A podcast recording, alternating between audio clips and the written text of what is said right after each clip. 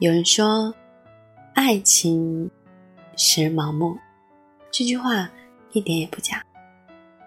朋友在聚会上遇到了心仪的男生，两个人相谈甚欢，临走时还互加了微信。从这之后，他们在微信里开始了漫长的聊天。他会告诉他这一天里他发生的所有趣事，他会每天跟他道早安。晚安。他生病了，他会对他嘘寒问暖；他难过了，他会对他耐心安慰。种种迹象表明他对他是有好感的。毕竟我在微博上看过一句话：“喜欢你才会找你聊天，不喜欢你才懒得理你。”他一开始以为他是不好意思，于是。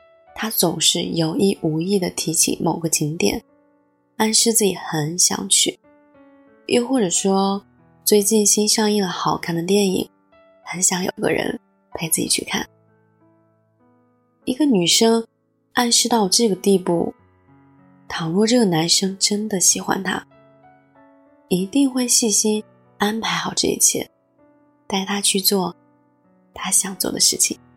可是。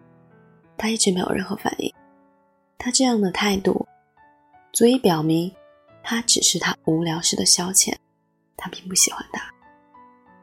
他却傻傻的以为他是情商低，还没有搞懂自己的意思，于是他挑了一个时间向他表白了，结果可想而知。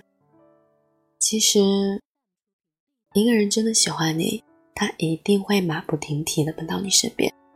而不是躲在屏幕的背后和你打嘴炮。一个人真的喜欢你，得到你的暗示的时候，再羞涩木讷，也会鼓起勇气向你表白的。一个人真的喜欢你，他不会只是对你嘘寒问暖，而是把药送到你的跟前。如果他都没有的话，说白了就是不喜欢你。那么你也别再为他找借口，他真的不是情商低。经常有人问我，男朋友从来不把他的照片晒在朋友圈，每次打电话他都不接，微信聊天永远回复表情包。他明明有时间，就是不愿意陪他。他一开口说话，他就不耐烦，每个节日都没有任何的表示，甚至一句问候都没有。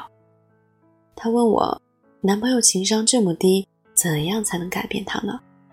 我告诉他。他不是情商低，他只是不爱你。第二天，他回复我：“嗯，你说的对，我死心了。男人爱不爱你和他的情商关系不大，你永远也不要低估爱情的力量。爱情能把榆木疙瘩变成铁汉柔情，也能把多情人变成柳下惠。无欲无求，不过是不爱而已。我清楚的记得。”《延禧攻略》里的皇上对继后和魏璎珞完全是两种态度。继后给皇上亲手做一双鞋子，可是皇上却冷漠地说：“宫里有绣坊，不需要妃嫔动手做。”这样多此一举。魏璎珞亲手做一顶帽子送给皇上，皇上也不说宫里有绣坊，而是开开心心的戴上，甚是欣喜。或许在继后心里，皇上就是那个不解风情的大猪蹄子。可是，在魏璎珞眼里，皇上就是那个知暖知热的好男人。他不回消息，不接电话，不晒朋友圈，不是他不懂得表达爱，其实是因为他不在乎，和情商没有半毛钱关系。喜欢你的人，他也许不会说情话，不会唱情歌，也不会给你节日惊喜，但他肯定也不会质疑他是否爱你的机会。相反，因为不爱你，所以他不会考虑你的感受；因为不爱你，所以他不会处处为你着想；因为不爱你，所以他说不出那些甜言蜜语。冷落你，真的不需要理由，不是因为你做错了什么，也不是因为你不好看，只是因为他不爱你。爱是出于人的本能，而爱人，更是无师自通的天赋。情商再低的人，也知道对自己喜欢的人要好，他可能不如情商高的人表达的巧妙，但至少他能表达出爱你的信号。而情商低只是一个冠冕堂皇的借口，也是用来他掩盖他不爱你的事实。我曾在微博看到过一句话：每个人表达的方式不一样，有些人表达爱的方式是激烈的、生动的、可爱的。还有一些人表达爱的方式是刻板的、内敛的、沉默的。但爱情这个东西很奇怪，它能够改变一个人的表达方式，虽然它改变不了一个人。比如说，一个再吊儿郎当、平时不正经的人，遇上了真爱的时候，他会很认真；一个再刻板的人，遇上了爱情，他也会变得生动起来、浪漫起来。所以，这个世界上根本不存在情商低的男生，只有爱不爱你的人。只有爱你的人才会费尽心思讨你欢心，才会拿出行动，才会穿过四海八荒来见你。所以，请别再为了不爱你的人执迷不悟，也不要独自一人跋山涉水奔向他所在的地方。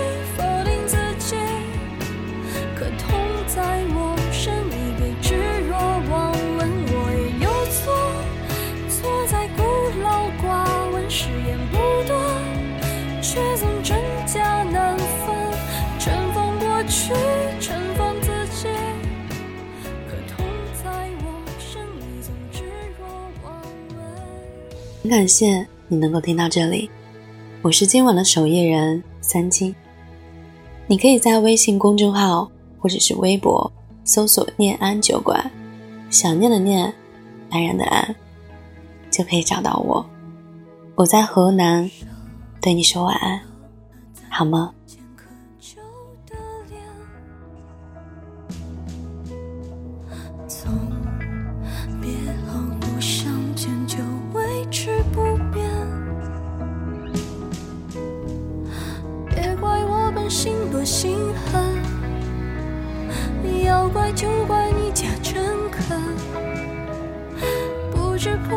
洒落一身，惭愧多小声。我也有错，错在年少天真，时人不多，却总。